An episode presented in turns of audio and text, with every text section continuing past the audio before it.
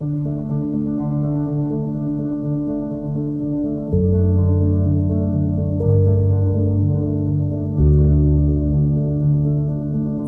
Brava Gente, Grandi Storie Italiane, un podcast per raccontare le storie di italiani degli ultimi cento anni che hanno compiuto grandi gesta.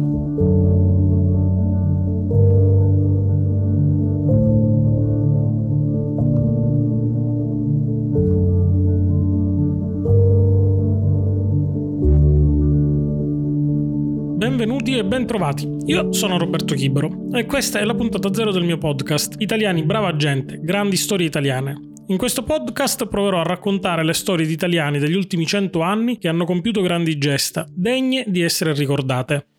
La storia con cui iniziamo oggi è quella di Pier Antonio Costa, console italiano a Kigali in Ruanda. È la storia di un uomo giusto, nel senso ebraico del termine, cioè di una persona che non si è girata dall'altro lato quando è iniziato il massacro di un popolo, ma ha preso una posizione chiara e netta contro l'ingiustizia, anche a rischio della propria vita. Ma andiamo con ordine, partiamo dalla geografia. Pensate al continente africano e alla sua fascia centrale, ricca di foreste, biodiversità, laghi, montagne, fiumi, in una parola ricca di vita. In questa fascia centrale c'è un piccolo stato, il Ruanda, incastonato tra Repubblica Democratica del Congo, Uganda, Tanzania e Burundi, un paese che ha due etnie principali, gli Hutu, che rappresentano la maggioranza, e i Tutsi, la minoranza. Queste due etnie vivevano da millenni in equilibrio senza alcuna separazione divisiva o conflittuale. Abitavano la stessa terra, parlavano la stessa lingua, avevano le stesse usanze. Oggi non sono neanche considerate etnie diverse dagli studiosi, sono in una sola parola un popolo unico.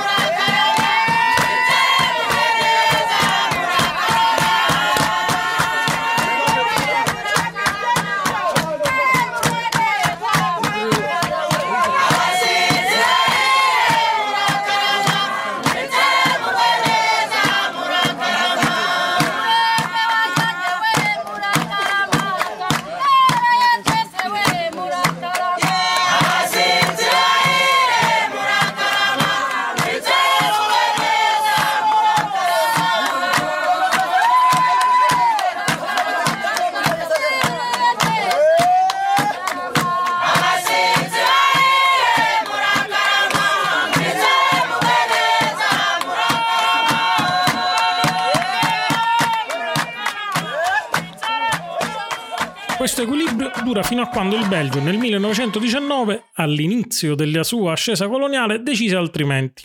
Fedele al principio romano del dividi e timpera, concede alla minoranza Tutsi il potere sulla maggioranza Hutu. Da lì nascono faide, risentimenti, qualcosa che spacca per sempre la società che non sarà mai più riconciliata, se non in una maniera blanda negli ultimi anni. Dall'indipendenza in poi, raggiunta nel 1962, il Ruanda è stato teatro di massacri e guerre civili che, alimentate dall'odio lasciato in eredità dalla dominazione belga, ha prodotto conflitti che hanno interessato anche le nazioni africane confinanti. Ma c'è un punto specifico che noi interessa ed è quello della quasi pace, della quasi speranza, del quasi accordo che avrebbe fermato le varie guerre che si sono susseguite e quei massacri del 1994. È la mattina del 6 aprile 1994. L'aria è tersa le condizioni di volo sono ottimali. C'è un piccolo aereo che sorvola i cieli e un puntino, lì, nel cielo blu, un jet privato che sta per atterrare a Kigali, capitale del Ruanda. A bordo ci sono Juvenal Abiyarimana, presidente del Ruanda, e Ciprien Ntariamira, presidente del Burundi. Potete quasi immaginarli a bordo dell'aereo. Sono tesi, ma pronti a compiere un grande gesto, firmare un accordo di pace che riporterà la pace nel paese. Alcune frange estremisti, però, sia tra gli Hutu che tra i Tutsi, non vogliono dimenticare quello che è successo, ciò che è stato. Così, secondo la tesi più accreditata, un missile terra-aria parte e centra in pieno l'aereo. Parte proprio da bordo pista. C'è chi dice che siano stati Tutsi di Paul Kagame, chi invece attribuisce la colpa alle frange estremisti degli Hutu, che mal digerivano l'accordo. La verità non è mai stata accertata, ma in quella mattina del 6 aprile il fragile tentativo di pace viene definitivamente spazzato via, dando origine a un massacro organizzato nei minimi dettagli, una Shoah africana preparata a tavolino, che mostrerà il volto più bestiale dell'essere umano, della pulizia etnica, facendo comprendere al mondo fino a che punto il cuore dell'uomo può essere un abisso, nero e privo di luce. Non sarà risparmiato nessuno, uomini, donne, bambini piccoli torturati per pura follia. Ci saranno amici che uccideranno amici, vicini che faranno soffiate nelle varie cacce all'uomo per una pentola o un semplice dispetto, uomini che decideranno di ucciderne altri persino con le lance in mancanza di altre armi. Tutto questo mentre la radio continua a incitare al massacro, a finire quello che è stato iniziato, a ingrossare il fiume, letteralmente, di sangue già versato. Il massacro durerà 100 giorni, produrrà all'incirca un milione di morti, 2 milioni di profughi e strascichi fino ad oggi. Pensateci, in un paese di 7 milioni di abitanti significa perderne quasi il 40%.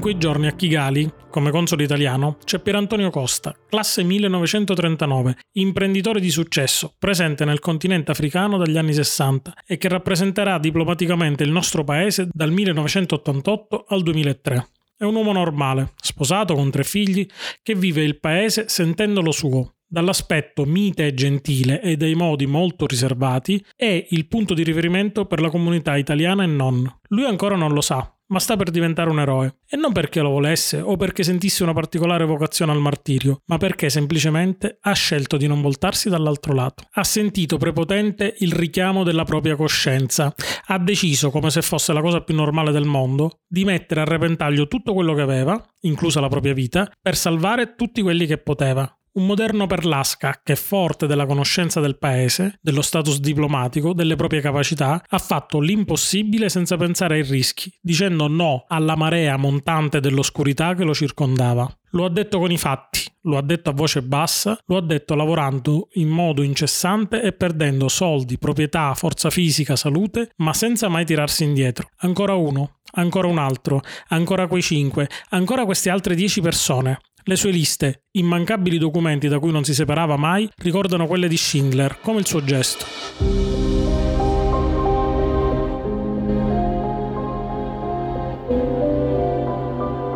C'è qualcuno che ha conosciuto Antonio e che può parlarci di quei giorni per averli visti e raccontati. È il vice caporedattore di Famiglia Cristiana. Si chiama Luciano Scalettari ed è l'uomo che ha portato alla luce questa meravigliosa storia, altrimenti destinata a rimanere sconosciuta per l'assoluta riservatezza del protagonista. È vero, il bene si fa in silenzio, ma il mondo ha sempre bisogno di esempi.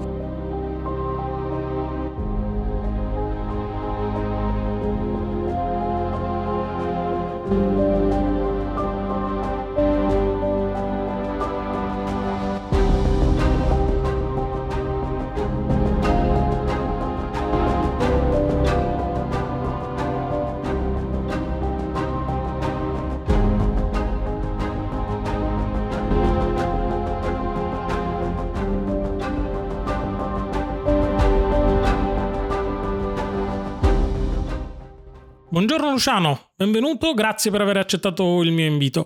Eh, questa è una storia che mi ha colpito molto e che immagino deve avere lasciato un segno molto molto forte sia in chi l'ha vissuta e sia in chi l'ha raccontata. Eh, ci dici chi era il Pier Antonio Costa che hai intervistato e un po' il quadro in cui si muoveva in quei giorni? Ma allora, eh, Pier Antonio Costa in quel momento era eh, il console italiano, eh, in Ruanda non c'era eh, l'ambasciata, non c'era sì, la sede, non era la sede d'ambasciata per cui dipendeva dalla, eh, da Kampala, dalla, dall'ambasciata in Uganda e, e, quindi nel paese l'Italia aveva un console onorario come succede dove non si hanno le ambasciate. Era un imprenditore eh, diciamo di successo, nel senso che sicuramente era fra le persone più facoltose diciamo, del, del paese e, e tra, così, tra i più noti fra gli italiani che vivevano da molto tempo nel paese. Era appunto quasi un italo-ruandese, nel senso che eh, la famiglia Costa è una di quelle famiglie italiane che eh, in questo caso è partita da, da Montebello Vicentino, eh, quindi un paesino vicino a Vicenza, e mh, che si era il padre di Costa si era trasferito ancora in epoca coloniale, dapprima in Somalia, poi in Congo, eh, poi la famiglia aveva vissuto la, la guerra, guerra dei Silva, la rivoluzione eh, che era seguita alla liberazione coloniale dei Belgi dai primi anni 60, quando Pier Antonio Costa era, era bambino. E, e, e, in quell'occasione aveva perso tutto quello che avevano costruito nei decenni precedenti, per cui avevano dovuto lasciare il paese di corsa e si erano trasferiti in Ruanda e in Burundi. I fratelli si erano divisi tra Ruanda e Burundi, poi il fratello è andato in Belgio, insomma una, una famiglia eh, italianissima come radici e anche come propria eh, proprio senso di appartenenza, però molto internazionale perché appunto adesso direi che sono sparsi in almeno due o tre continenti costa eh, che vengono da quel ceppo familiare. E, mm, quindi lui era questo, il paese era un paese eh, un, Ruanda è un piccolo paese nel cuore dell'Africa, eh, il motivo per cui lo si ricorda è che viene chiamato il paese delle mille colline, che è molto bello, bellissimo, e, e per i gorilla di montagna, cioè una, la, la, zona dei gorilla va a toccare, che è piccolina peraltro, eh, ha un versante verso Ruanda, uno verso l'Uganda e uno verso il Congo. Quindi era un paese che viveva che ha vissuto una storia molto particolare perché ha avuto prima una, una, un periodo breve di, colonia, di, di, colonialismo tedesco, poi belga, invece molto più lungo sotto i belgi. I belgi hanno in qualche modo messo le eh, premesse, le, le, le radici dell'odio, se vogliamo dire così, nel senso che dobbiamo ai belgi la, la, la, definizione di divisione etnica, diciamo, in etnie, quindi Tutsi, gli Hutu, i Tua. Eh, io ho, ho, letto che oggigiorno non è neanche più considerata una, eh, una reale divisione perché avevano stesse, stesse, origini, stessa lingua, stessi costumi. Eh, si dice che non siano neanche due etnie diverse. Ma allora, Ruanda dal, dal genocidio in poi, come dire, per decisione del, di chi ha vinto, cioè la, la, il fronte patriottico ruandese e col suo leader Paul Kagame che governa da allora, dal 94 è al potere eh, il fronte patriottico ruandese, la decisione politica è stata quella proprio di abolire le, eh, le etnie. In Ruanda oggi se si va a chiedere tu di che etnia sei, eh, la risposta è secca, io sono ruandese, eh, quindi da quel momento non si parla più di etnie eh, all'epoca appunto anche per eredità belga c'era questa forte divisione etnica. Naturalmente non c'è adesso dire, il tempo per raccontare svil- questo sviluppo eh, molto complesso. Il Ruanda è l'unico paese, proprio dico in due battute, il Ruanda è l'unico paese che ha avuto una, una doppia, al momento della decolonizzazione decolonizzazione, della liberazione, diciamo così, dal, dal potere belga, ha avuto, una, eh, ha avuto, due nemici e non uno, cioè da, da, un lato i belgi che sono stati diciamo, cacciati, che se ne sono andati, e dall'altro gli Hutu che hanno eh, in qualche modo eh, attaccato i Tutsi, considerati gli amici dei belgi. Eh, quindi già fin dall'origine del, del, del, del Ruanda libero, diciamo, del Ruanda indipendente, si crea questa tensione che, che costantemente accompagnerà eh, tutta la storia ruandese. Poi, come sempre, come dire, è chiaro che eh, le, le, quasi tutte le questioni son, son, si riducono a potere e denaro, no? quindi eh, Ruanda viene dominata in anni, 25 anni precedenti alla, al genocidio ste, da uno stesso presidente che è a capo del, del paese, Juvenal Abiyarimana, e dal suo gruppo eh, di potere, che diventa un gruppo di potere sempre più, come dire, che mette radici sempre più forti eh, nel potere stesso nel paese. E diciamo che ci sono ricorrentemente tensioni con la parte Hutu, tensioni che non vuol dire tensioni nel senso di, di dibattiti o, o, o litigate, significa massacri, significa attacchi, significa momenti proprio di eh, di, non, non, di genocidio, ma insomma di, di pulizia etnica. Ecco.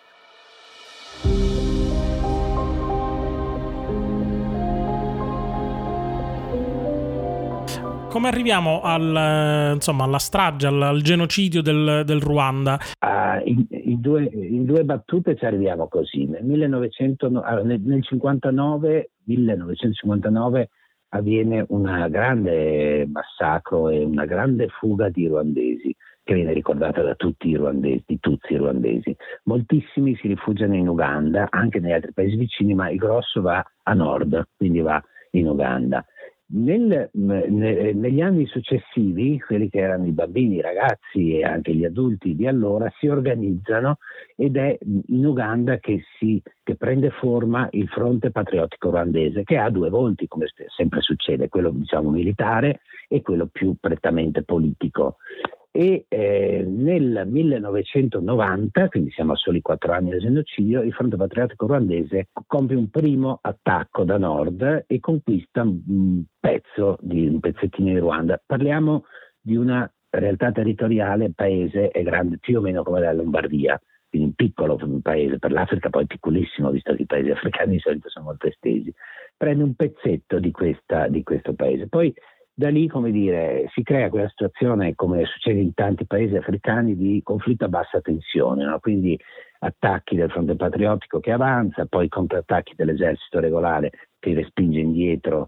eh, i ribelli, quelli che allora erano considerati ovviamente i ribelli, e c'è questa situazione. Mentre succede questo, quindi siamo nel 1990, poi 91, eccetera, eh, succede anche una radicalizzazione della parte, diciamo, Hutu, quindi succede tutto una, una, si crea tutto un fenomeno che è da un lato culturale, nelle università, nelle scuole, eh, dove riprende vigore tutta una serie di, di idee molto, molto, sbagliate, diciamo così, molto folli, di una cosiddetta supremazia Hutu, eh, giocata in nome della, diciamo di, di una pseudodemocrazia, cioè gli Hutu sono l'85% della popolazione, hanno diritto al potere, i Tutsi sono dei dei, eh, degli usurpatori in qualche modo e vorrebbero portarci via Ruanda. Insomma, il, il concetto adesso molto, molto eh, in forma sintetica, spanne, diciamo così, è, è questo.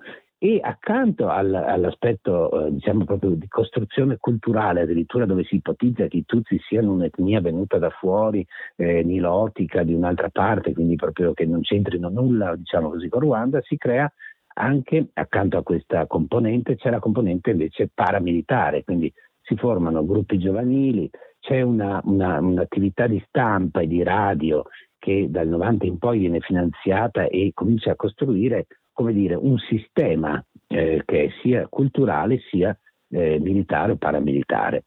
Eh, comincia, ecco, questa situazione diventa sempre più, la tensione diventa sempre più forte perché c'è la guerra, eh, si combatte nel nord, ci sono profughi che scappano, eh, viene predicata nel paese eh, in modo sempre più forte questa, eh, questa mh, mm, nuova diciamo, ideologia del, dell'Utu Power, del potere agli Utu, Ehm, e, eh, mi, ha molto, mi, ha molto, ricordato, non so se eh, è un paragone che secondo te può calzare, mi ha molto ricordato la guerra in Jugoslavia, alcuni episodi e alcuni, eh, diciamo, uh, come ti posso dire, alcune ideologie che si sono veicolate da là. E, tant'è vero, e tra l'altro le, le due cose vengono praticamente in contemporanea.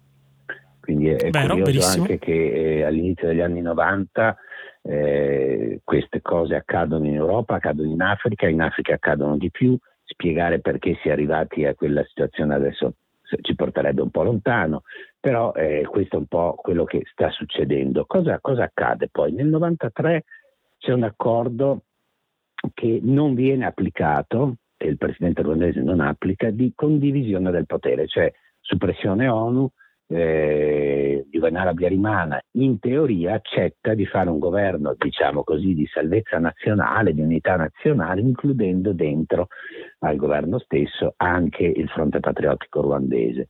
Quindi c'è una delegazione di politici del fronte patriottico, eh, protetti naturalmente anche da una componente militare, 500 uomini mi pare più o meno, che entra, va a Kigali per eh, formare questo governo, che non si forma mai nel senso che Juvenal Biarimana guadagna tempo, ci sono pressioni su di lui perché non accetti questo accordo, perché non lo applichi e si arriva al fatidico 6 aprile 1994, quando c'è la firma dei protocolli, diciamo così, applicativi, per cui il 6 aprile 1994 Juvenal Biarimana si trova ad Arusha, va a firmare questi protocolli, dal 7 aprile 1994 dovrebbe, dov- avrebbe dovuto diventare applicativo, eh, si sarebbe dovuto varare il governo con il fronte patriottico all'interno. E l'aereo parte da Arusha, tra l'altro, sfortuna per lui, il, eh, il, presidente ruandese offre un passaggio di rientro nel suo aereo al presidente burundese, che quindi sale sull'aereo presidenziale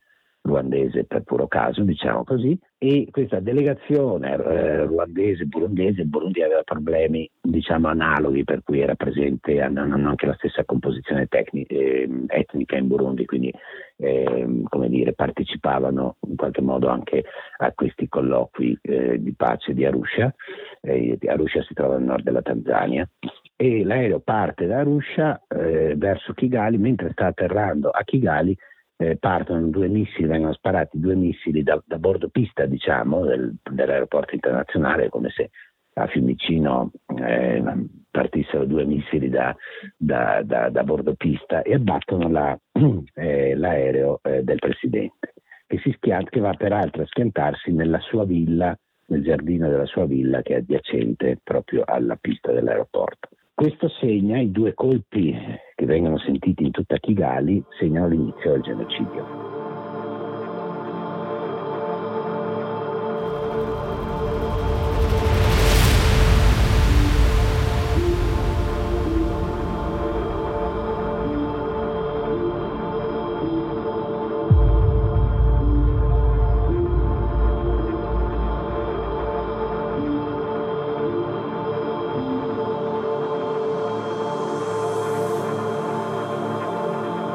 Ok, e quindi noi ci troviamo adesso in una situazione in cui, eh, diciamo, abbiamo, io ho, ho letto e ho ricostruito, secondo quanto dice la storia, che essendo tutto um, diciamo, organizzato perfettamente a tavolino, i massacri iniziano subito eh, in maniera scientifica, in maniera eh, preordinata, si sapeva chi andare a colpire, dove andarlo a colpire e iniziare a uccidere eh, tutti coloro che erano considerati regime, ehm, diciamo, oppositori del, del, regime. E in questo scenario si, si, si, muove Pier Antonio Costa che all'improvviso si trova eh, dalla cosiddetta pace a una zona di guerra. Allora, quello, sì, esatto. Quello che succede è che, e questo ovviamente è tutta cosa che viene ricostruita dopo la fine del genocidio, eh, quello che succede è che eh, chi ha, ha, ha pianificato questa, questa, orrenda cosa ha già delle liste, sa benissimo che va decapitata l'opposizione, cioè si deve partire dai, eh, dai leader, gli opinion leader di tutti i tipi, economici, politici, eh, di, di,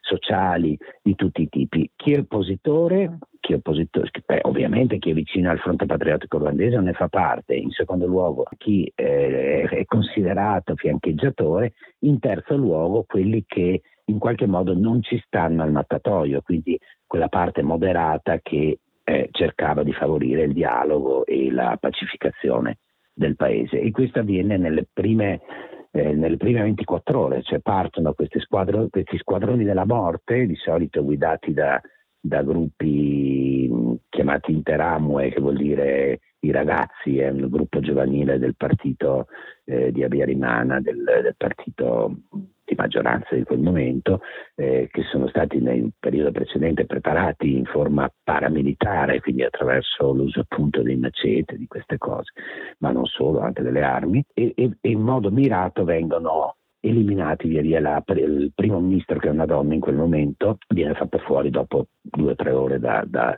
dalla, dall'esplosione dell'aereo. E si forma ovviamente un governo di transizione immediatamente eh, guidato da, da, uno che sarà considerato uno dei principali responsabili ovviamente del genocidio.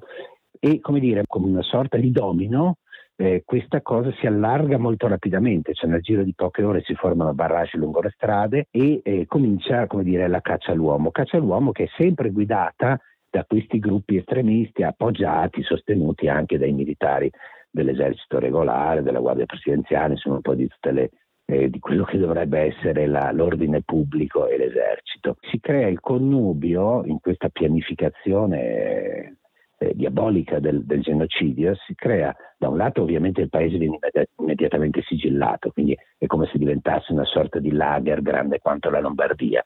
Al suo interno comincia questa sorta di caccia all'uomo. Questo, come dire, comincia a dare l'idea dello scenario in cui si muove Costa. Una caccia all'uomo che avviene a tutto campo. Fino a quel momento, ad esempio, le chiese erano rimaste sempre luoghi sacri cioè non toccati nel momento in cui c'erano, anche nei momenti in cui c'erano gli scontri eh, etnici o qualunque cosa accadesse. In questo caso viene violato tutto, anche le chiese.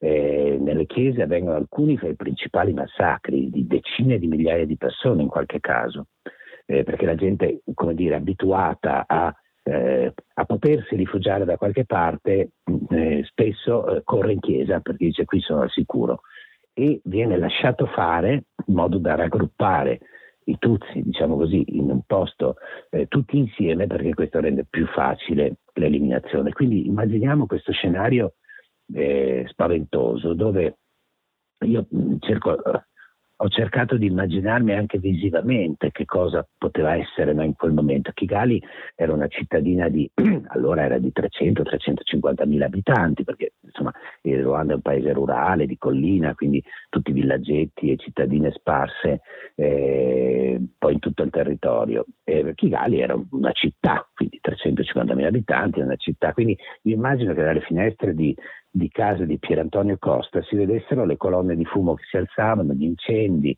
eh, si, si, si, sentissero eh, spari, si eh, sentissero colpi di cannone. Terribile, perché, terribile. mentre tutto questo avveniva, avveniva anche lo scontro più, più militare, più in, più in senso stretto militare, tra quel nucleo di soldati dell'FPR, di militari che erano a, a custodia dei, dei, dei, dei, politici che erano arrivati in città e, e, l'esercito regolare. Tant'è che ancora oggi, se si va a vedere il palazzo del Parlamento, eh, quello non è mai stato restaurato vol- volutamente, quindi si vedono ancora i segni, colpi di cannone che avevano colpito il, il palazzo del Parlamento. E Pier Antonio Costa viene subissato dal primo momento da telefonate degli italiani che sono sparsi in tutto questo piccolo paese, sono circa 150, non sono tantissimi, però eh, una parte più consistente è in Kigali, gli altri sono fuori.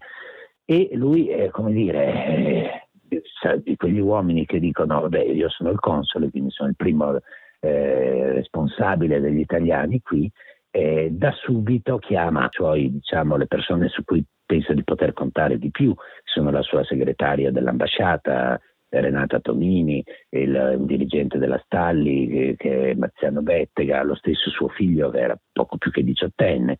E, e come dice, dice ragazzi bisogna portare la gente a Kigali, portarla nei pressi dell'aeroporto, troviamo un posto dove eh, parcheggiare, diciamo così, tutti quanti eh, che siano prossimi all'aeroporto, perché questo, questo, è un mattatoio.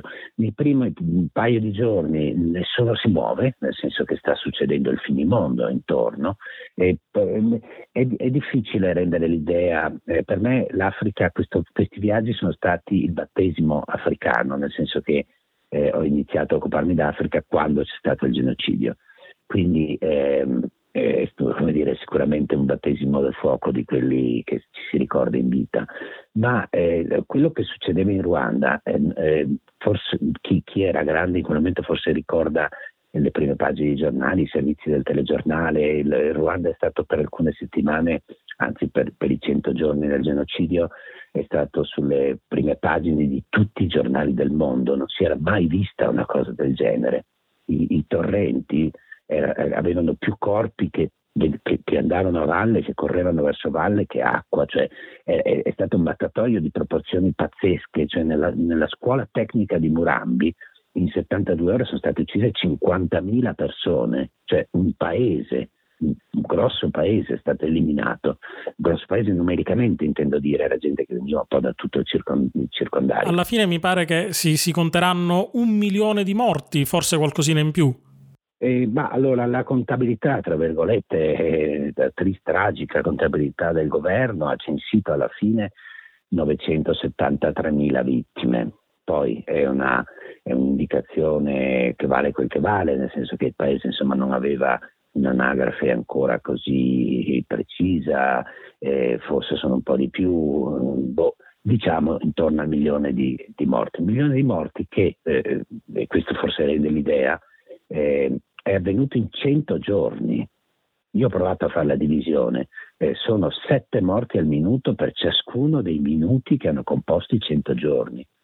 Quindi è un ritmo, un ritmo di, di, di uccisioni che è, è, è, spaventoso, cioè si uccideva in tutti i momenti, in tutti i modi, con tutte le armi possibili, dalle mazze ferrate alle pistole, alle granate nelle chiese, a, ai colpi famosi di macete che sono rimasti un po' eh, le, le, così questo l'elemento simbolico. Ecco, Pier Antonio Cozzo si muoveva dentro questa situazione e nei primi giorni tutti quelli come lui, cioè imprenditori, tutti gli stranieri in generale, eh, i diplomatici, eccetera, hanno chiuso le ambasciate, bruciato le carte che potevano, insomma, che erano delicate, che potevano finire in mano a questi pazzi scatenati e chiuso tutto e sono andati all'aeroporto se ne sono andati. E nella prima settimana Pier Antonio Costa eh, mette in salvo i propri, gli italiani, però come dire, fin da subito succede un qualcosa che forse nemmeno lui si si aspettava eh, accanto, intorno a ogni italiano o a ogni famiglia italiana, come dire, eh, c'è della gente locale o di, anche di altri paesi, cioè, è chiaro che ogni, ogni, famiglia aveva relazioni, quindi nel momento in cui andava a prendere la famiglia tal dei tali, eh, questa famiglia aveva le persone che lavoravano in casa, che erano ruandesi, aveva magari dipendenti delle, delle, delle ditte, eh, insomma c'è tutta questa serie di relazioni sociali che in un momento disperato diventano richieste d'aiuto da parte di, di tutti costoro. Quindi c'è un grappolo di persone in qualche modo intorno a ogni, a ogni famiglia italiana, a ogni azione di salvataggio per portare in, in città eh, gli italiani. Non parliamo poi dei missionari. I missionari spesso avevano o gli operatori umanitari avevano dei progetti, avevano un orfanotrofio, avevano una scuola, quindi c'erano i bambini che venivano lasciati soli. Eh, abbiamo visto anche dai film che molto spesso eh, sono non da parte di italiani, ma molto in altre situazioni i bambini o i ragazzi o le persone locali sono state lasciate lì, abbandonate. Nel caso che io sappia degli italiani questo non è avvenuto mai, in nessun caso nessuno o, o la, l'orfanotrofio è stato portato via per intero, bambini inclusi, e portati in Italia, come è successo in, in, i missionari, gli operatori umanitari sono rimasti, sono rimasti lì, hanno rifiutato il, di essere portati via. Questo avviene nella prima settimana, quindi diciamo dal 6 al 13, al 14 di aprile. Dopodiché eh, portati gli italiani, portati quelli che erano intorno agli italiani, sono riusciti lui, Renato Tonini, insomma il gruppo che stava coordinando la, la, questa evacuazione, sono riusciti a far passare il più possibile anche di ruandesi che venivano raccolti dai camion, eccetera, eccetera. So anche, so anche eh, che per farlo ha rimesso parte del suo patrimonio personale. Eh, questo avverrà soprattutto dopo, perché fino a questo momento, come dire, tutto avviene con un minimo di organizzazione anche da parte dell'Italia, nel senso che va una, vanno dei, dei, soldati del Col Moschina ad assistere all'evacuazione degli italiani, quindi come dire, mm, fin, fin qua si muove con, come, come console con l'appoggio del nostro paese per quello che il nostro paese riusciva a fare. Partito la, l'ultimo aereo dove sale anche Pier Antonio Costa con la sua famiglia, eh, come dire, parte, va in, in, quel momento vengono evacuati tutti verso Nairobi, poi eh, Costa si sposterà con la sua famiglia a, a Bujumbura in Burundi perché lì c'è il fratello. Quando si trova in Burundi, come dire, un po' anche per sollecitazione del figlio maggiore Olivier, ha tre figli Costa, eh, due maschi e una femmina, e decide a distanza di, bah, di neanche una settimana tre giorni dopo, se ricordo bene, di rientrare.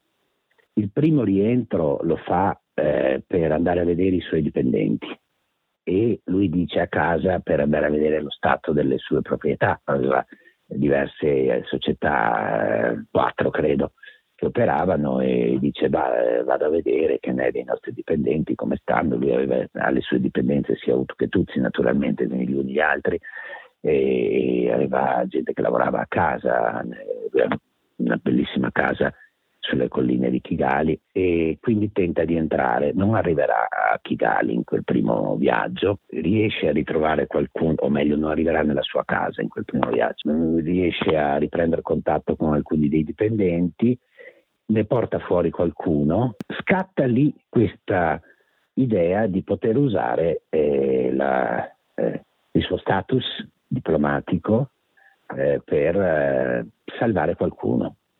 E quindi, quindi un, moderno, un moderno per l'Asca, no? se vogliamo. Sì, sì, sì. La, eh, la cosa probabilmente eh, non accade solo ai, tre che, ai, che, che, ai, due che nomino oltre a Costa, cioè per Lasca e Schindler, probabilmente accade anche per altri di quelli che io considero e nomino come i giusti. Però le storie sono davvero, sembrano gemelle, cioè succedono gli stessi meccanismi. Eh, per Lasca, consideriamo che all'epoca, nel 94, non si conosceva né la storia di Schindler né quella di Perlasca, quindi qui non c'è questione di imitazione, ma eh, Costa mette in atto le stesse cose, gli stessi stratagemmi che usò Perlasca. La differenza è che Perlasca si finge console italiano, perché c'è un vuoto di potere, non c'è nessuno, lui riesce a fingersi console, mentre eh, Costa lo è effettivamente. E quindi ha effettivamente non deve contraffare la carta intestata Consolato d'Italia perché ce l'ha. E, e comincia a compilare queste liste. Comincia come dire quando entra nel paese e e trova delle persone che conosce, che gli chiedono aiuto, eccetera, eccetera, eh, lui dice, vabbè, sentite, devo organizzarmi, quindi ritroviamoci fra tre giorni ad esempio, eh, in questo posto qui e porta con te tutti quelli che cercate di essere qua nella casa del tale, eh, io arrivo con la lista compilata e, e vi porto fuori. E comincia così con piccoli gruppi, una volta sette persone, una volta venti, una volta tre, ehm, cercando di intervenire dove, dove, dove, può su persone che gli chiedono aiuto o che lui sa essere in pericolo perché sono magari o di famiglia mista, autotuzzi, magari padre di un'etnia, madre dell'altra, o in altri casi famiglia tutta tuzzi, quindi ancora più diciamo a rischio. E, e, e questo va avanti eh, per qualche settimana.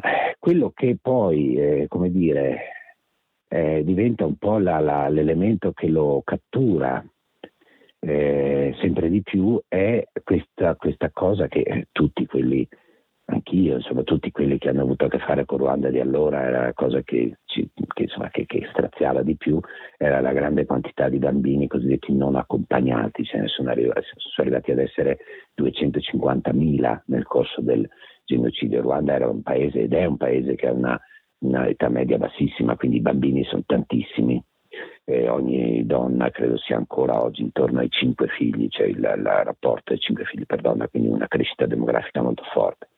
E, e quindi nel momento in cui c'è questo disastro totale, la gente che scappa, la caccia all'uomo, eh, la, la, la, le fughe, eccetera, eccetera, succede che i, i, bambini che si ritrovano da soli o perché effettivamente orfani, perché spesso venivano uccisi i genitori, ma gli stessi massacratori non avevano non arrivavano al punto di uccidere i bambini, in tanti altri casi li hanno anche uccisi, eh. però non sempre questo avveniva, quindi c'erano bambini che si trovavano orfani e bambini che semplicemente perdevano i genitori nel caos, quindi non, si, non, non li trovavano più, per cui non si definivano mai orfani proprio perché molti di loro poi hanno ritrovato chi un genitore, chi tutti e due, chi magari non i genitori ma qualche parente. E, e si erano create queste grandi comunità di bambini questi orfanotrofi improvvisati più o meno, che avevano 300, 500, 700 bambini eh, in vari posti del, eh, del, del Ruanda.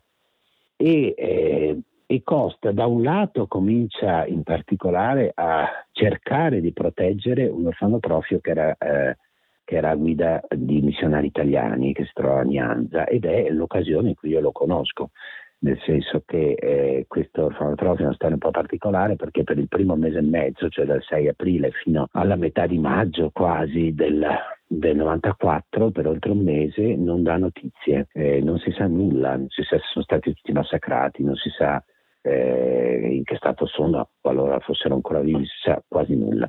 Poi Costa riesce ad arrivarsi a Nianza, vede che ci sono e il motivo per cui non davano notizie è che i due missionari presenti avevano deciso di non rispondere al telefono per paura di eh, essere individuati, come dire, di, di dare occasione agli Teramo e a queste bande di massacratori o a, all'esercito di fare un'incursione, quindi cercano di sparire in un certo senso. No? Non, eh, in realtà Costa gli dice no, guardate non è questo il sistema giusto, l'importante è che voi come dire, vi facciate vedere, rispondiate al telefono, eccetera, eccetera, perché no, non potete sparire. Cioè, eh, lui trova un orfanotrofio che era, eh, aveva 150 posti letto e ospitava prima del genocidio 150 bambini, lo ritrova che ne ha, più di, che ne ha 450 o più di 400.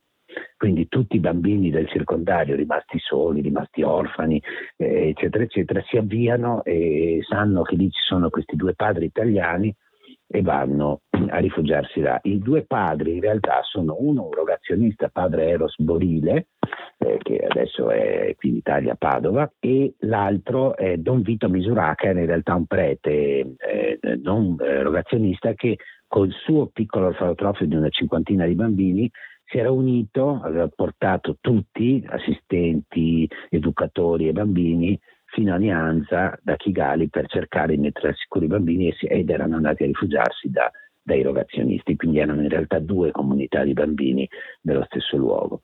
Dall'altro eh, cerca di eh, fare qualcosa per un'altra realtà che è ancora più grande in quel momento come numero di bambini eh, non abbandonati a se stessi perché erano in una struttura ma, ma a forte rischio, che era, costitui- era Butare, una città che si trova nel sud-ovest del Ruanda, che ne ospitava 700 di varie età, cioè da piccolissimi, 1-2 anni, fino a 10, 11, 12.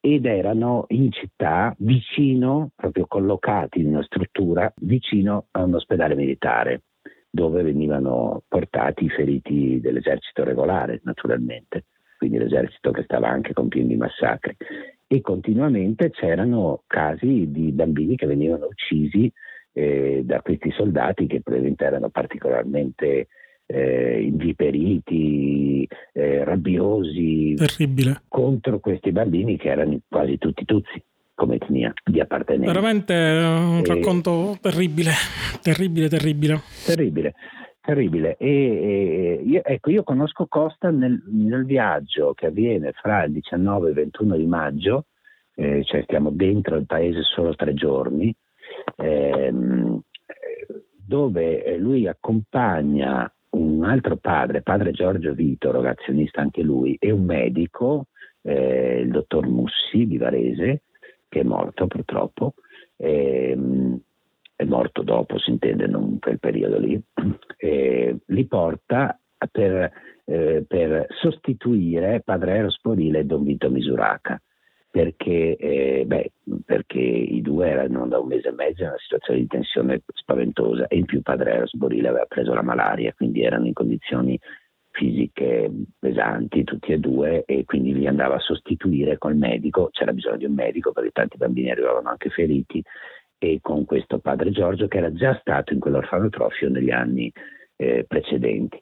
E io partecipo a questa missione, è una missione che ti lega per la vita, cioè, eh, io ho sempre avuto contatti con tutti i partecipanti a quel viaggio. Padre Eros, ci siamo rivisti adesso al funerale di Pier Antonio Costa, quando appunto è mancato il 2 gennaio, e anche con tutti gli altri, con Padre Giorgio, Padre Eros, con, eh, purtroppo non con Mussi perché pochi anni dopo appunto è mancato. E, e anche con Pier Antonio. E, Pier Antonio eh, dopo quei fatti appunto siamo rimasti in contatto, vabbè, avevamo pure scoperto di essere nati a, 20, a 200 metri l'uno dall'altro, tutti e due nati a Mestre, proprio come nascita, perché per una serie di casi della vita, io sono originario di Mestre, vicino a Venezia, e, e lui era nato lì perché in quel momento insomma, la sua madre e la famiglia si trovava lì e non a Vicenza. E, e non e neanche in Africa. E allora succede che negli anni successivi siamo rimasti in contatto. Io ho continuato a frequentare il Ruanda, a seguire il dopoguerra, il dopo genocidio, eh, tutto quello che success- che è avvenuto successivamente. Da, da, da, quel momento in poi io per il giornale ho seguito l'Africa, quindi il Ruanda e i fatti post-genocidio ovviamente avevano un'attualità anche giornalistica importante, per cui poi è iniziata la guerra in Congo, quindi per tanti motivi ho continuato a frequentare il Ruanda e non mancava mai una volta eh, in cui eh, quando mettevo piede in Ruanda non chiamassi Costa e non ci vedessimo anche solo per bere un caffè e fare due chiacchiere. Però fino al 2003 eh, la storia di Pier Antonio è rimasta sconosciuta. Nel senso che sì, infatti sei tu che l'hai, c'è da dire, ecco, magari sei, sei, un po' modesto, non lo fai sapere, però è una storia che hai portato tu eh, alla luce eh, con tante fatiche. Io so che Costa, eh, da, da, da, quell'uomo che era, era estremamente riservato, non voleva parlare di questa storia, non voleva raccontarla, però insomma le grandi storie meritano sempre di essere raccontate, anche se fanno male a chi le racconta, perché io immagino, posso solo immaginare il livello di sofferenza che abbia, abbia visto visto, no, sentito e incamerato? Lui aveva chiuso in un armadio questa storia, metaforicamente, l'aveva seppellita, eh, non voleva parlarne. Eh, io ho, ho chiesto a, a, lui di raccontare i suoi cento giorni senza sapere la storia, nel senso che eh, vabbè, la cosa è andata banalmente così. Eh, un editore, che è Pauline, mi aveva un libro sui fatti del genocidio in occasione del decennale. E io risposi alle Pauline che l'avrei fatto solo se avessi trovato un racconto positivo dentro quella barbarie, perché raccontare in un libro la barbarie mi sembrava eh, privo di senso. Solo la barbarie. Mi venne in mente Pier Antonio Costa e dissi: Ma allora, eh, forse qui c'è una storia che non è ancora stata raccontata. E questo perché? Perché avevo trovato qua e là degli elementi, avevo visto che aveva ricevuto un riconoscimento dal Belgio, uno anche dall'Italia, eh, per il suo impegno. E poi pensa, pensa, c'era stato un articolo su Epoca, allora il settimanale Epoca, eh, che eh, era stata a firma di Maria Grazia Cotuli, la nostra collega, la giornalista che poi morirà in Afghanistan nei primi anni 2000, ehm, che aveva raccontato che Pier Antonio Costa aveva salvato eh, dei ruandesi, lei non era riuscita a convincerlo a raccontare tutta la storia, ma aveva raccolto un po' di cose su di lui. Ed era uscito questo pezzo sul nostro console onorario che era intervenuto, eccetera.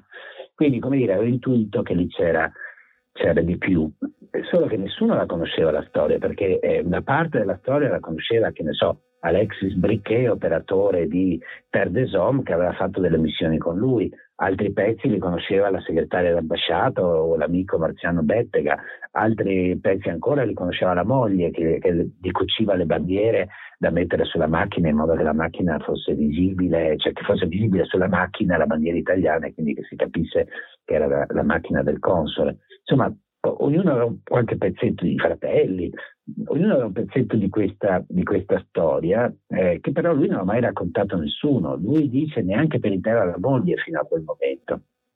Quindi c'è questo dibattito. Certo, te, immagino che tenere una cosa di questo genere dentro deve essere un peso incredibile. Eh, niente, non, non guarda, riesco a immaginarlo. Di eh, un paio d'anni, quindi parliamo del 2006 o 2007 eh, una sera, quando noi ci eravamo ritrovati perché eravamo stati invitati in una scuola a, a parlare della sua storia, eh, mi disse, poi era un uomo abbastanza chiuso di poche parole, eh, mi disse guarda, vabbè dai, te lo devo dire, eh, il fatto che tu mi abbia convinto a raccontarla mi ha aiutato molto, perché sono, come dire, raccontarla mi ha aiutato in qualche modo a superare una cosa che non riuscivo da dieci anni ad affrontare, quindi eh, per lui è stato personalmente alla fine importante averla raccontata, averla buttata fuori in qualche modo, questa roba che si teneva dentro. Che, però, però per, per, dare l'idea di quanto è, stata, è stato anche difficile per lui decidere, eh, la, la, prima mail ci scrivevamo per mail, non c'erano tutti i sistemi, i social che usiamo adesso, quindi l'unico sistema per parlare con Ruanda era, era la mail o costosissime telefonate. E, e gli, gli ho scrissi, dissi guarda, piacerebbe parlare con te dei tuoi 100 giorni, gli ho spiegato per fare un libro, eccetera, eccetera. Lui mi ha detto ma non se ne parla nemmeno.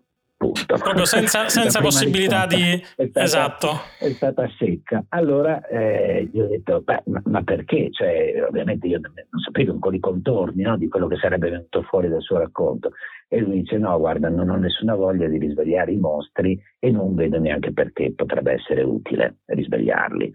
Allora lì è iniziato sto carteggio, io gli dico, no, guarda, no, non credo, cioè, ma pensiamo a quello che è successo sulla Shoah, se oggi noi, eh, insomma, eh, abbiamo tante testimonianze, sappiamo cosa è successo, eccetera, lo dobbiamo a chi ha raccontato, eccetera. Insomma, con molta fatica, alla fine, sempre nel modo secco e burbero che era tipico di lui, mi ha detto, vabbè, senti, ok, va bene, però o vieni in Ruanda a partire dai primi di gennaio oppure vieni in Belgio tra Natale e Capodanno. Parliamo, siamo nel 2003.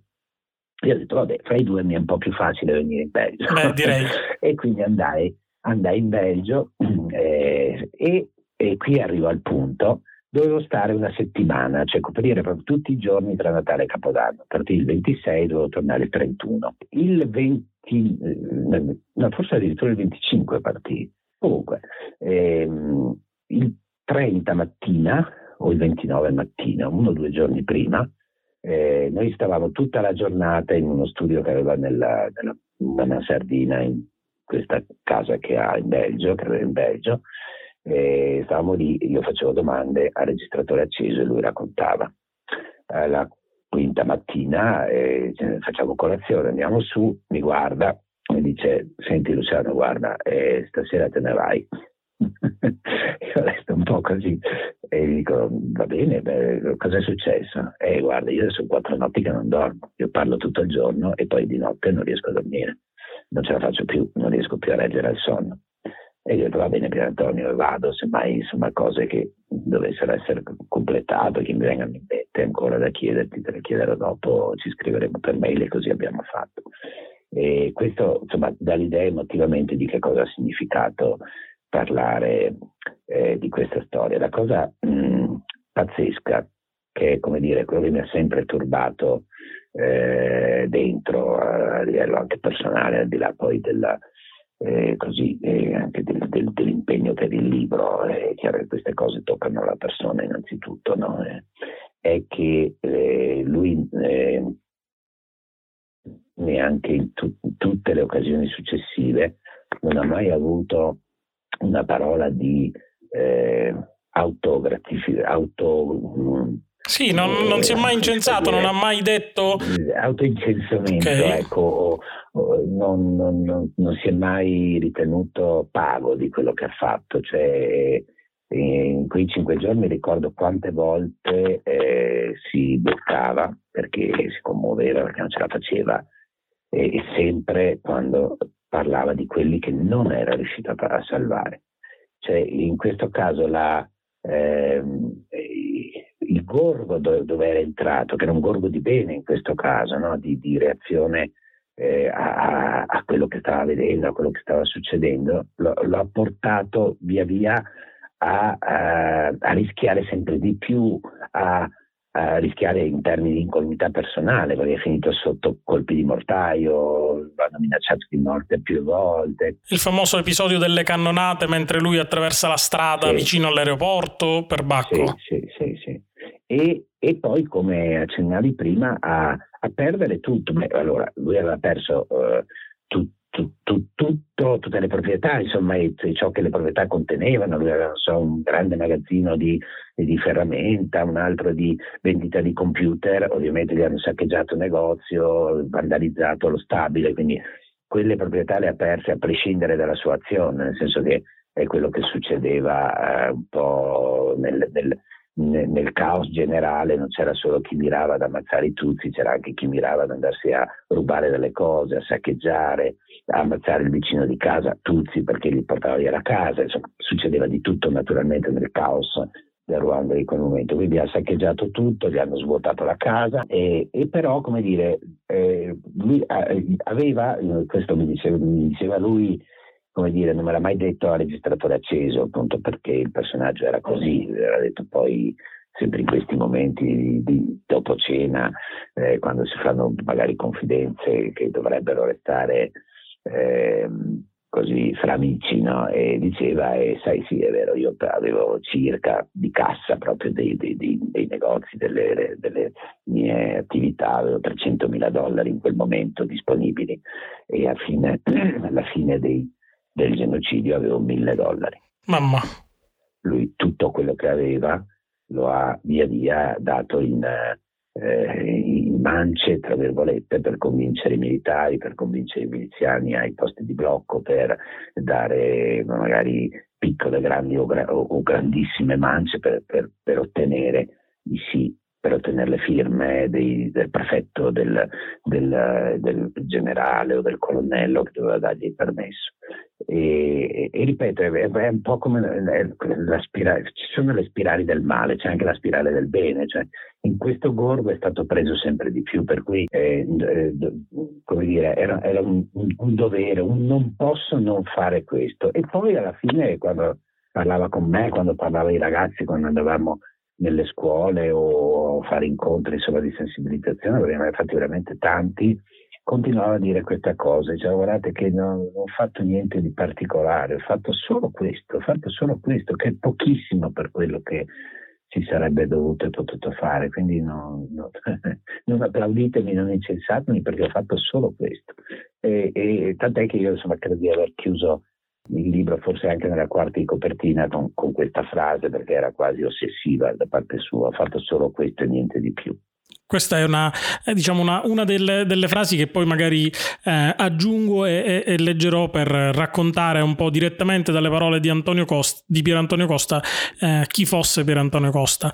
Eh, bene, il quadro è assolutamente mh, mm, completo, esaustivo e devo dire che dopo questo racconto che ci hai fatto le parole di chiusura sembrano abbastanza inutili, insomma c'è poco, c'è poco da aggiungere. Io intanto ti voglio ringraziare per la tua incredibile testimonianza.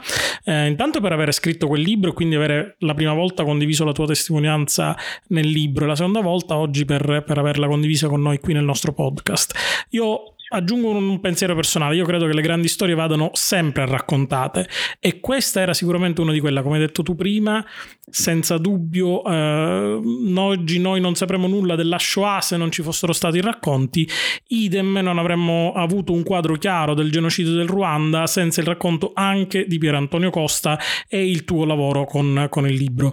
Eh, posso soltanto farti i complimenti per aver portato alla luce questo, eh, possiamo definirlo l'eroe della porta accanto, no? un eroe per caso e ti ringrazio per, per, essere, per essere, stato con noi. Ecco, guarda, grazie, se, grazie mille Luciano. Vuoi aggiungere qualcosa? Sì, certo. Sì, guarda, una, una, cosa che, che, anche questa mi, mi, ha detto spesso e che mi è rimasta molto impressa. Diceva, eh, guarda, eh, bisogna tenere presente che lì eravamo a tante migliaia di chilometri di distanza dall'Italia e quindi in Italia potremmo viverla come una cosa africana, di, di, eh, così lontana, no? che a noi non può accadere, ma non è così, perché in quegli stessi anni in Bosnia succedevano le stesse cose e la mia convinzione è che la nostra civiltà, le nostre eh, regole sociali, eh, il rispetto degli altri, eh, questa, tutto ciò è soltanto un sottile strato che appena viene grattato via dagli eventi riporta alla luce la barbarie, riporta alla luce come dire, la, la, gli aspetti peggiori dell'uomo. E io credo che questo sia da tenere molto presente perché si inizia mm, indicando un diverso eh, e, e, e, dicendo che è diverso da me, che vale meno di me, che non ha diritto di stare qui, bla bla bla bla bla, e mm, può essere che si finisca come in Bosnia, come in Ruanda. Mm, sono, sono, d'accordo, questa, immagine che hai appena dato eh, mi sembra proprio scolpita e, e mi, ha, mi, ha, colpito molto, mi ha, mi ha, veramente colpito e devo dire che concordo al 100%, è un attimo uh, passare dalla civiltà alla barbarie, mh, intesa nel senso proprio di eh, uomo animale, uomo senza eh, tutti, tutti, i vestiti, tutte le sovrastrutture che ci ha dato la civiltà nel corso, nel corso degli anni e la pace che stiamo vivendo da 70 anni circa, quindi 70-80 circa. E, e, devo dire che siamo tutti su una sottile lastra di ghiaccio, su questo sono, sono d'accordo al 101%. Luciano, grazie ancora, eh, una testimonianza preziosissima e spero insomma che il tuo libro si possa ritrovare perché al momento è esaurito da tutte le parti e non si ritrova, quindi io faccio... Conto che, che ne facciamo una, una nuova edizione anche arricchita da tante cose che sono emerse dopo. Io lo spero vivamente sarò il primo ad acquistare questa, questa copia perché credo che ci sia bisogno di molti più libri come questo, assolutamente, che raccontino alle generazioni future, alle giovani generazioni, cosa è accaduto e cosa non dovrebbe accadere. Certo. Grazie a te per, aver, per, avermi ospitato e per aver dato spazio a questa storia che merita davvero di, di essere conosciuta. Grazie Luciano, buona giornata. Grazie, buona giornata a te.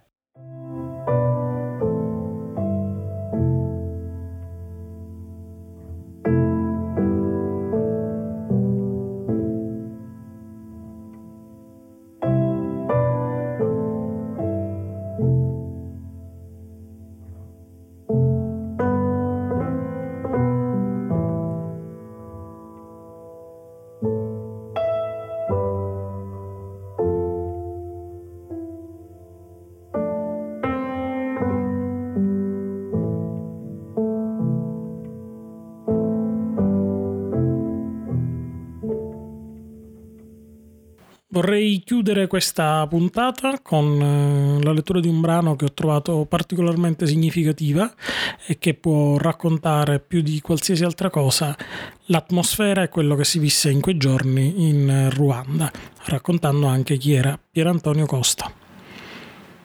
Ho fatto solo questo, niente di più. Costa, domani vado in Ruanda per portare via i bambini della Croce Rossa, devi venire con me. Era Daniel Filippin, il responsabile della Croce Rossa di Bujumbura. Non era passata più di una settimana dalla mia promessa di non varcare più il confine. Era sabato 4 giugno. Non risposi. Andai da Marian, in cucina, e le dissi: Domani vado a buttare, portiamo fuori i bambini della Croce Rossa. Non dirlo ai miei fratelli, se no me ne dicono di tutti i colori. Non obiettò. Marianne non si oppose mai ai miei viaggi. Alle nove del mattino dopo eravamo già in frontiera, con due macchine e un paio di camion. Briquet, intanto, stava trattando a buttare per ottenere il lasciapassare per i bambini. Giunse la prima doccia fredda. Da Bujumbura ci comunicarono via radio che la Croce Rossa di Ginevra non autorizzava l'operazione. Daniel non poteva proseguire, i mezzi di trasporto neanche. Che significa? urlò nella radio. Cosa vuol dire che non autorizzano l'operazione? Si rendono conto che siamo già al confine? A buttare, Briquet ha, propo- ha predisposto tutto.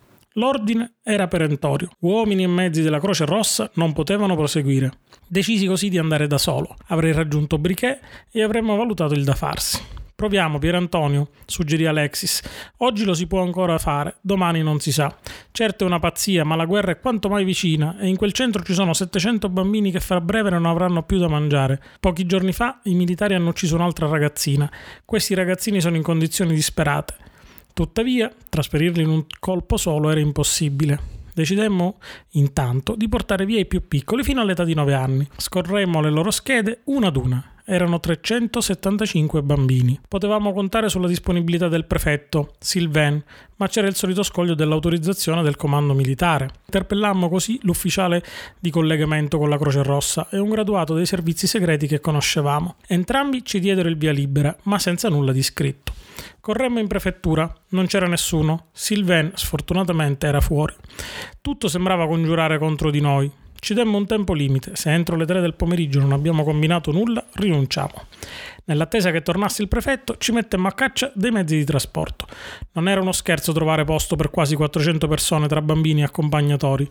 Il tempo passava, inesorabile.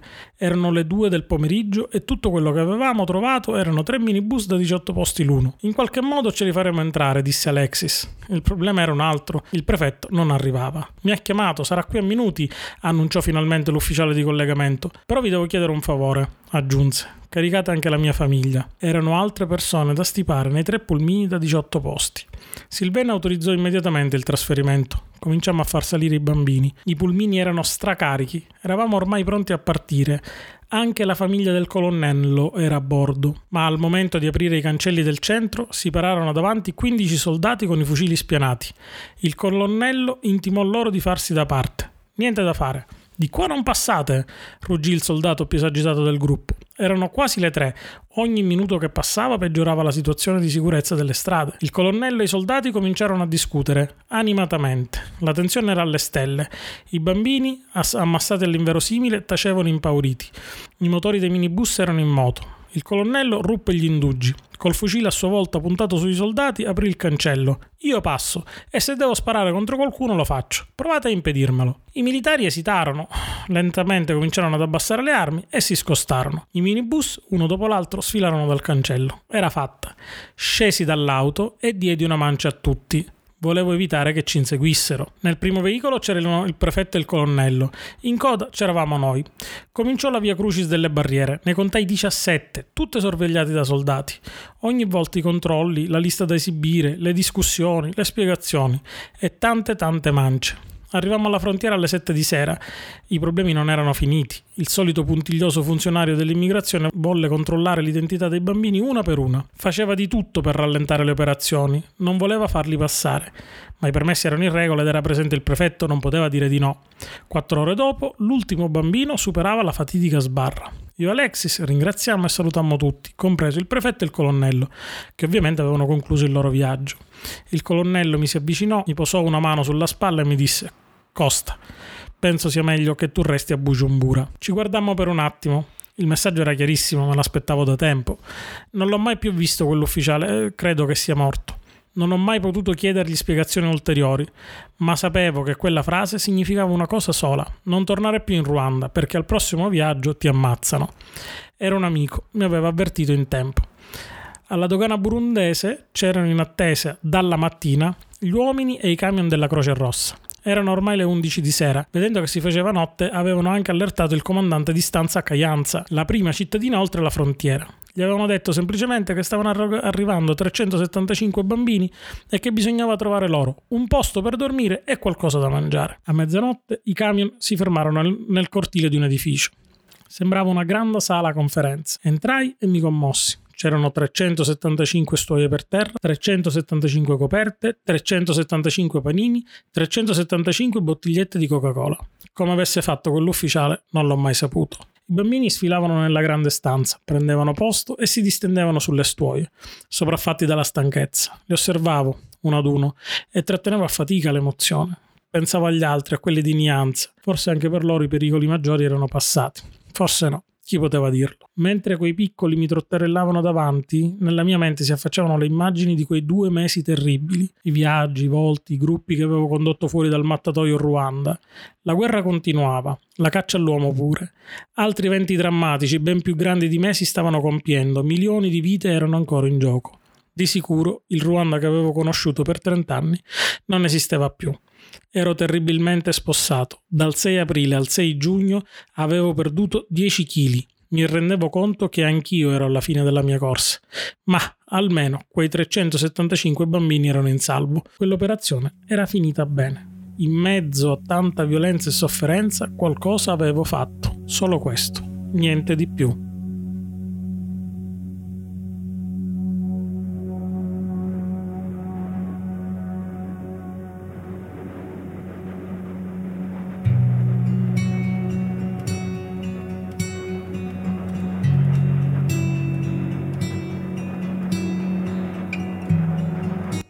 Infine i ringraziamenti dovuti a tutti coloro che mi hanno dato una mano a realizzare questo podcast. Grazie allora.